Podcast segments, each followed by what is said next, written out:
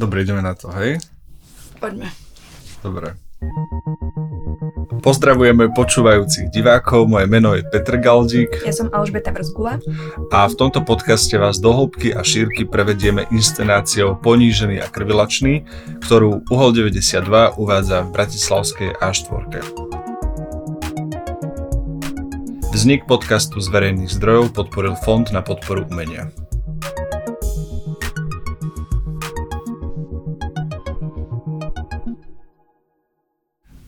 No Beba, takže Ponižený a krivlačný, uh, tvoja ostatná premiéra.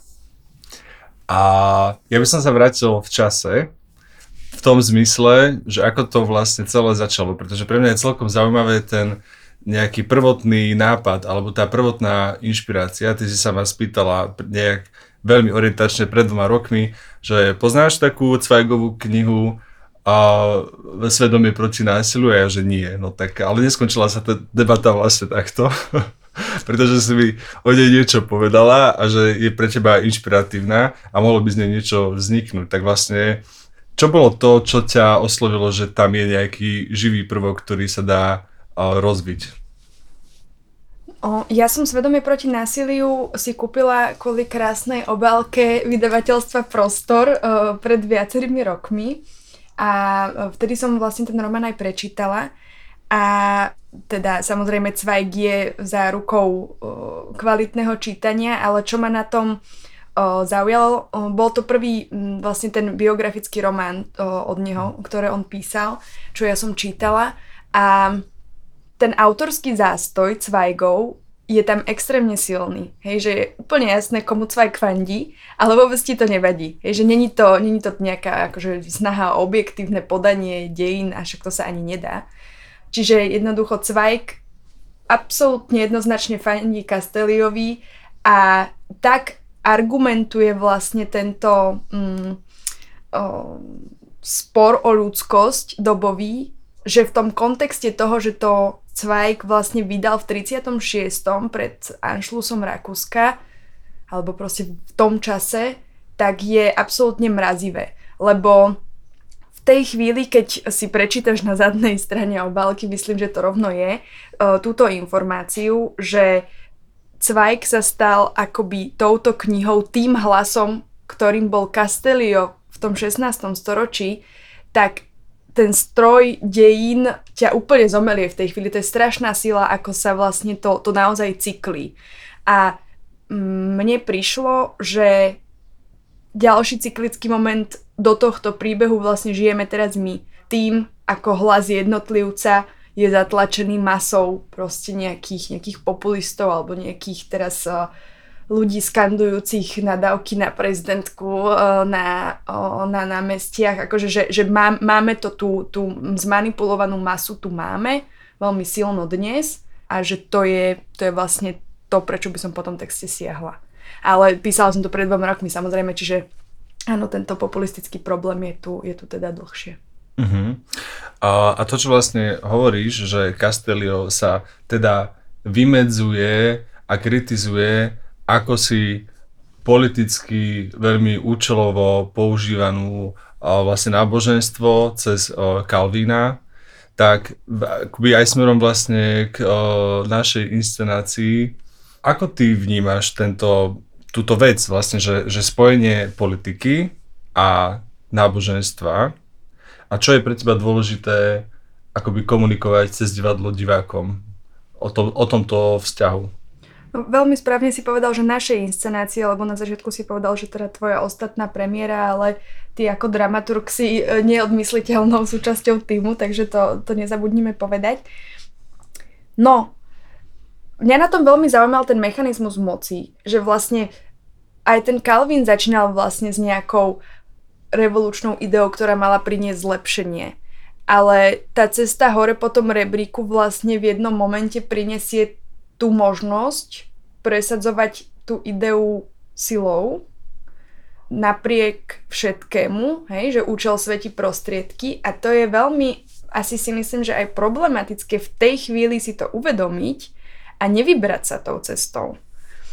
O, zároveň som mala veľmi o, zaujímavý rozhovor po jednom predstavení s mm, jedným mm, kamarátom, neviem, či by chcel byť menovaný, tak ho ne, ne, nebudem menovať, ktorý vlastne akože otvoril tú, tú myšlienku, že či sa môžu vôbec nejaké veľké dejinné zmeny diať bez tej krvi. Že či na seba niekto vždy nemusí zobrať akoby túto pozíciu toho, toho, na ktorého sa neskôr spomína ako na nejakého akoby vraha alebo na niekoho veľmi krutého, na nejakého tyrana. No len či to ten človek spraví v tej chvíli z vlastného rozhodnutia, ako uh, teda, že na seba vznešenie vezme ten údel, alebo či sa tým nechá zmiesť. A ja si myslím, že je to skôr ako, že nechcenie, že, že ty sa proste tým necháš strhnúť tou svojou mocou. Už si úplne zabažený a, a to je nebezpečné. A kor, čo je nebezpečné, uh, je to, keď vlastne maskujem túto vôľu pomoci za krásne idei niečoho tak nedotknutelného a nespochybniteľného, ako je náboženstvo, hej? Alebo nejaká, nejaká viera, že, že toto je teda to, čo Boh chce, tak toto, keď niekto povie, ako sa s tým dá vôbec akoby polemizovať. Hej? No a toto je veľmi nebezpečné, keď vlastne v úvodzovkách zástupcovia Boha na zemi, alebo teda tí najprvší z prvých, ktorí o, sa tvária ako vlastne, že, že žijú podľa tých prikázaní, tak, tak keď oni sú nositeľmi vlastne nejakých toxických ideí. A to, to je to prepojenie na tú politiku aj u nás dnes, lebo ja toto veľmi, veľmi kriticky vnímam ako u, u Uber katolíci vlastne o, presadzujú svoje, svoj vkus nad slobodu ostatných. Akože nenazvala by som to vôbec, že ich názor, to nie je o názore, to je ich vkus, čo im sa páči, ako majú ľudia žiť, ale keď tým obmedzuješ slobodu a život niekoho iného, tak to nie je v poriadku. Mm-hmm. No mňa vlastne na tejto našej spoločnej inscenácii tak veľmi v príjemnom slova zmysle draždí to, z akej optiky sa na tento problém pozeráme. Pretože uh, nie je to teda len nejaká uh, kritika alebo nejaké odhaľovanie tohto mechanizmu, hej, že mechanizmu toho, ako sa dá uchopiť moc a pracovať s mocou, ako si ju uchopiť, ako si ju potom udržať cez nejaké, cez nejaké vlastne náboženské motívy. Ale tá inscenácia pre mňa je hodnotná v tom, že ona akoby odhaľuje aj tú, tú živnú pôdu, že prečo práve teraz to ako si v ľuďoch zarezonuje a ľudia majú tendenciu takto akože upínať oči uh, k takýmto nejakým uh, vodcom nábožensko-populistickým akýmkoľvek, že vlastne v konečnom dôsledku aj v tej instanci to je vlastne jedno, že náboženstvo alebo nejaká iná vysoká vznešenosť ako národ, domov, alebo vlastne, že o tom sa dá to otvára priestor pre ďalšie témy, ale že čo je tá naša dnešná situácia, že na to je tá objednávka a ako ju ty vlastne cez tú inscenáciu analizuješ.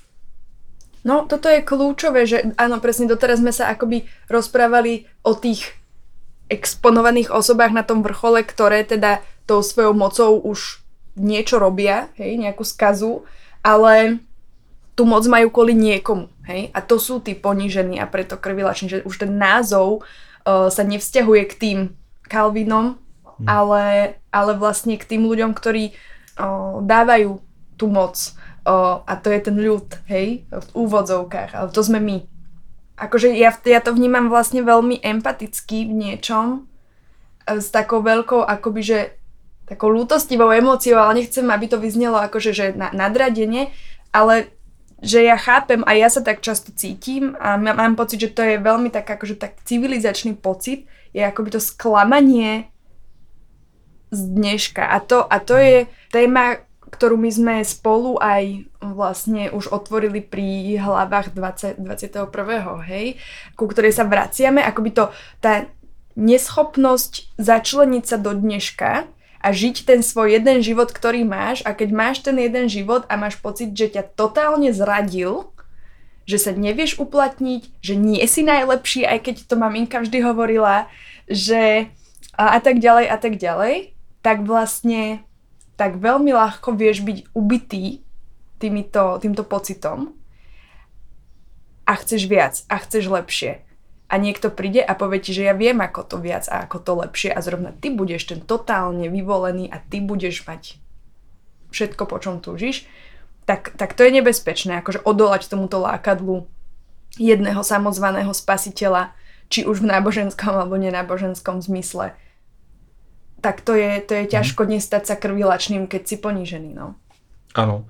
A k tej emocii istej frustrácie, nespokojnosti uh, so stavom uh, veci a životom, že to váš taký základný životný pocit teraz často, sa ešte aj v rámci tej inscenácie, že nie je to len o práci a nejakom uznaní a sebarealizácii, ale vlastne aj e, o tej celkovej atmosfére akoby nejakého priam fyzického zániku, že ten moment uh, konca sveta aj nejak vlastne ekologicky poňatý, že, že nastáva tam takéto zachránca, k tomu môžeš, že to ešte napríklad mňa tiež uh, uh, veľmi nie že baví, lebo mňa to teda vôbec nebaví, ale to vo mne rezonuje, že, že tá objednávka na to silného vodcu, ktorý nás vyvedie z tohto pekla do neba, je ešte aj týmto posilnená. No akurát títo vodcovia väčšinou majú klimatickú krízu úplne na poslednom mieste, hej? To je vlastne pravda, že keď sa pozrieme Čiže sú to falošné, na... sú to falošné lákadlá, sú to falošné ponuky, to nie sú riešenia, čo, čo 99% prípadov vlastne títo ľudia ponúkajú. Lebo, lebo tie veci, ktoré musíme riešiť, sú, sú ťažké a nemajú ľahké riešenia. A základom populizmu je ponúkať ľahké riešenia, jednoduché, uh, jednoducho ukázať prstom na jedného nepriateľa, ktorý za to môže. Hej? Akože to, to sú príručky a to je tiež jedna kniha, z ktorej som vlastne čerpala. A tá sa volá, že populizmus pro za- začátečníky. A je super, ako to každému odporúčam, lebo jednak naozaj je to super učebnica, keď chce byť niekto úspešný na tribúnach a založiť totálne populistickú politickú stranu, naozaj môže podľa tohto postupovať, ale zároveň je to teda veľmi jednoducho rozkrytý ten mechanizmus vlastne, že, že od, od rečníckých postupov, od o, akoby kreovania tej filozofie v úvodzovkách, o, ktorú akoby ponúkam ďalej, že keď si to takto, kebyže túto knihu si všetci prečítame, tak dokážeme demaskovať každého populistu okamžite a nemajú šancu. Áno, tak ľudia sú podľa mňa akože náchylní to prijať, tie klamstvá, cez tú emociu. No. A to je niekedy až ťažké s tým sa, sa tomu brániť, lebo uh, oni vlastne s tou emociou vedia pracovať tak, aby ťa nejakým spôsobom zasiahla a manipulovala a to je niečo, čo hm, pre mňa tiež funguje v tej inscenácii, že, že ja sám v sebe ako divák odhalujem ten kúsok toho, že som, že som náchylný, že som vlastne náchylný k tomu, že každý je trochu náchylný veriť v tieto veci, nechať sa unášať nejakými jednoduchými riešeniami. No, ja by som sa teraz dotkol možno toho divadelného tvaru, keď sa ma niekto spýta, mm, že čo to teda je, tak mu to asi neviem povedať jedným slovom. A pretože je to teda inscenácia, kde sú kombinované rôzne postupy, tak to, to nazvime, že máme tam nejaké vlastne monológy, naznačené dramatické situácie cez rôzne choreografické vstupy do toho priame prehovorí vlastne hercov k nám, divákom, ktoré majú taký uh, subjektívny, zaujatý, explikačný nejaký uh, charakter, kde práve hovoria o tej Cvajgovej knihe, že trošku je to aj stand-up, ktorý vlastne ty používaš aj v iných inscenáciách. A ako toto vzniká, prosím ťa? ako sa k tomu dostávaš? No je to koktejl. Uh, je to koktejl, ktorý si vypiješ na tom bare v tom klube a potom si ideš zatancovať na tú elektroniku a neskôr vyzvrátiš všetky svoje najtemnejšie myšlienky, hej, akože, že, že toto je tá dramaturgia. Akože ľudia často povedia na, na, na moje veci, že, že je tam toho veľa. Ale s tým, ako my sme každý deň akože absolútne atakovaný všetkým, tak ja mám pocit, že, že ľudský mozog je zvyknutý príjmať veľa podnetov a ja rada proste tie podnety dám. Mňa to tak baví, že, že robím to tak, aby, aby mňa to zamestnávalo um, akoby intelektuálne. Mám veľmi rada monológy v súčasnej mojej uh, fáze. Mám rada ten dlhý, nekončiaci ponor vlastne dovnútra, kedy poviem aj to, čo by som nechcel. To, to ma veľmi baví. Áno, tie naznačené um, dramatické situácie, tie sú, tie sú naznačené lebo presne tá, tá skratka mi funguje a stačí, že ne, nepotrebujem viac a mm, nemám k tomu vzťah aktuálne. Mm. No mňa divadelne ako diváka tak príjemne štekli to, že vlastne tam sedím, on sa to nejako začne, už môžem mať pocit, že tomu začínam rozumieť, aká to je politika a už keď tomu rozumiem, tak sa to zmení a začne sa diať niečo, čo sa vôbec nečakal, že sa vlastne môže diať. Že ma to veľmi príjemne prekvapuje. Áno, áno. Ono to má v princípe také, také tri časti. Presne v prvej, keď už sa nám predstavia tie postavy a tie ich motívy, tie ich témy, tak už ich opustíme a v princípe sa k ním skoro vôbec nevrátime. Máme tam stredovú časť, ktorá je venovaná vyslovene tomu, tomu dobovému sporu Castelio versus Calvin, ktorá je vyskladaná z, z citátov z tej Cvajgovej knihy, ktoré sú krásne, akože to bolo extrémne ťažké vlastne zo, škrtať toho, alebo nie že škrtať, ale že vyberať z toho cvajga, tak aby to netrvalo 4,5 hodiny, lebo vzdať sa tých úžasne naformulovaných vied bolo veľ, veľmi ťažké, čiže tá, tá stredová časť je venovaná tomuto zdroju a, a v tej tretej sa skôr, si skôr kladieme otázku, akože, že čo s tým, hej, že čo s tým, čo s tým smerom k nám, ako mm, možno akoby umeleckej obci, hej, že aká je, aká je úloha umenia v spoločnosti a čo, čo od tej kultúry čakáme. Ja by som ešte možno k tým, k tým choreografiám. Ja som prechádzala rôznym mm, vzťahom vlastne k, k, k choreografickému mm, prvku v inscenáciách alebo k tancu.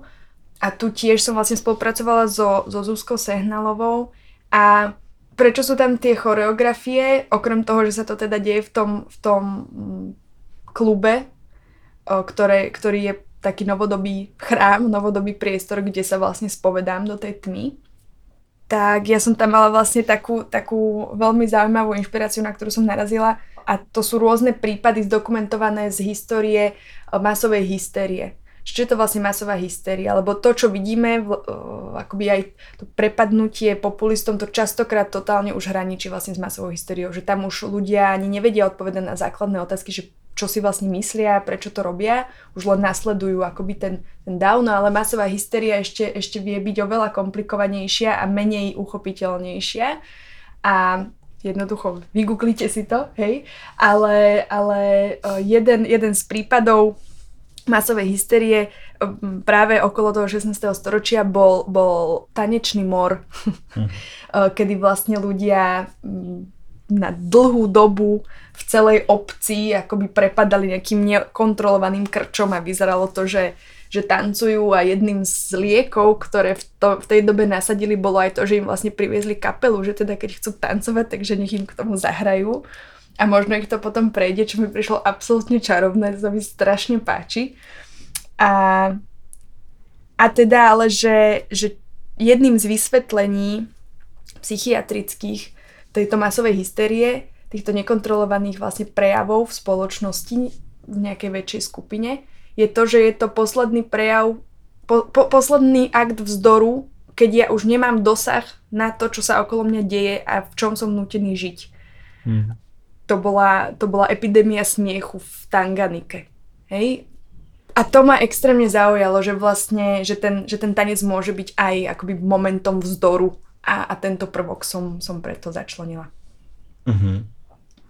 Takou polvetou si spomenula veľmi zaujímavú tému a to je akoby rola umenia v spoločnosti ktorá teda je artikulovaná nejakým spôsobom v tejto inscenácii.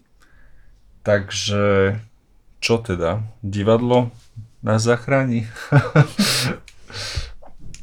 no, už sme trošku inde, lebo zrazuje o čom všakže s vojnou za dverami. Zrazuje o čom, hej? Ale čo sme robili doteraz? Ten, ja absolútne ma popudzuje tá téza, že, že umenie potrebuje reagovať na krízu.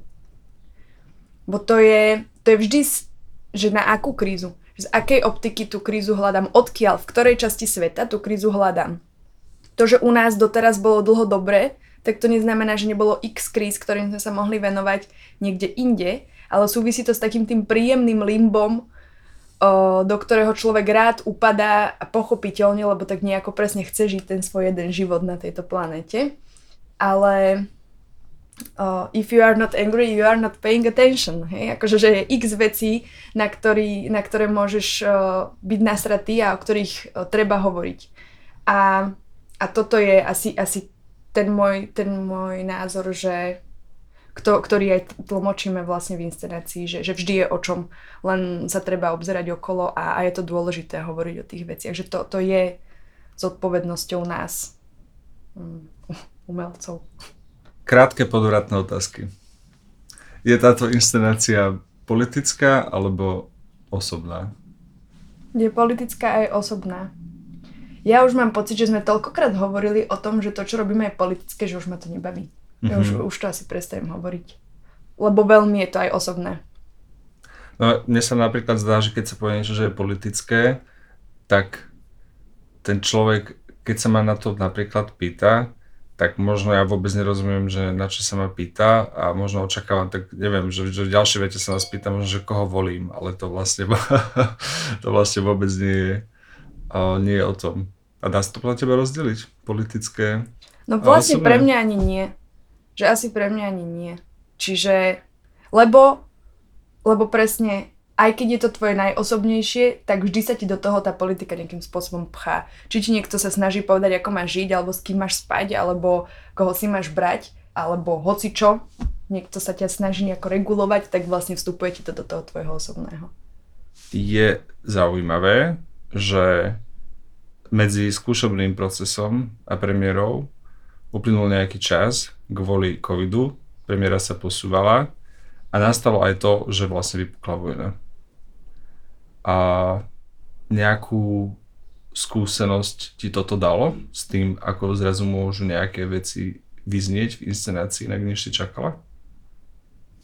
Jednu časť, ktorá bola zameraná na populizmus vo V4 sme museli vlastne zmeniť, lebo, lebo zrazu keď sa hovorí o, imigrantoch, o imigrantoch v súvislosti s Polskom, tak už myslíme úplne iných imigrantov, ku ktorých sa správame vlastne úplne inak, utečencov.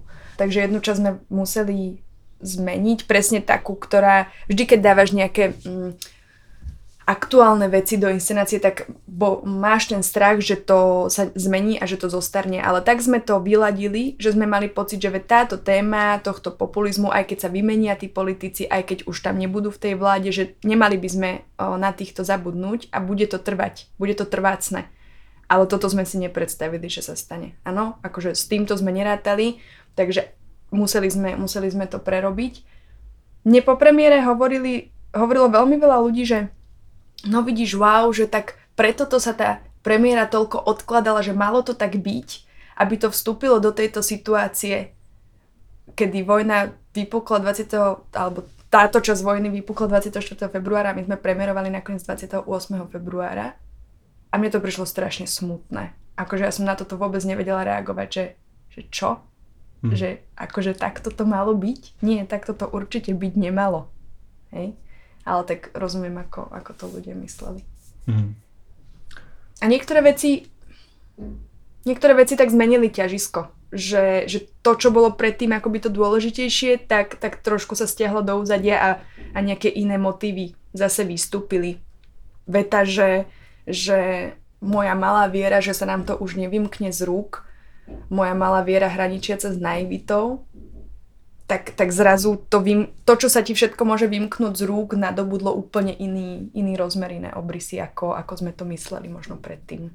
Ja som si tak pomenovala akoby ten žáner dopredu, že, že, že chcem hľadať nejaký, nejakú podobu súčasného existencializmu, lebo tie témy, ktoré riešime teraz sú naozaj doslova existenčné. Či už ide o to, ako budeme fungovať ako ľudská spoločnosť, alebo akú trvanlivosť má táto civilizácia. A, a chcela, som byť, chcela som v sebe nájsť takú, taký drive, taký veľmi, akoby, že až, až možno agresívny. A mám pocit, že to z toho celkom ide. Inscenácia bude vlastne prezentovaná aj na Novej dráme, festivale a takisto na dotykoch a spojeniach. Takže uvidíme, aké budú reakcie. Počúvali ste podcast o inscenácii Ponížený a krvilačný. Text a režia Alžbeta Brzgula, dramaturgia Peter Galdík. Scéna a kostýmy Bedmot, hudba Izobután. Hrajú Katarína Gurová, Lena Libiaková, Peter Ondrejčka, Miloš Bulík, Juraj Ďurajka, Martin Krajčír. Choreografia Zuzana Sehnalová. Produkcia Katarína Andrejcová. Svetelný dizajn Peter Dolok. Zvuková spolupráca Juraj Čech. Ďakujeme.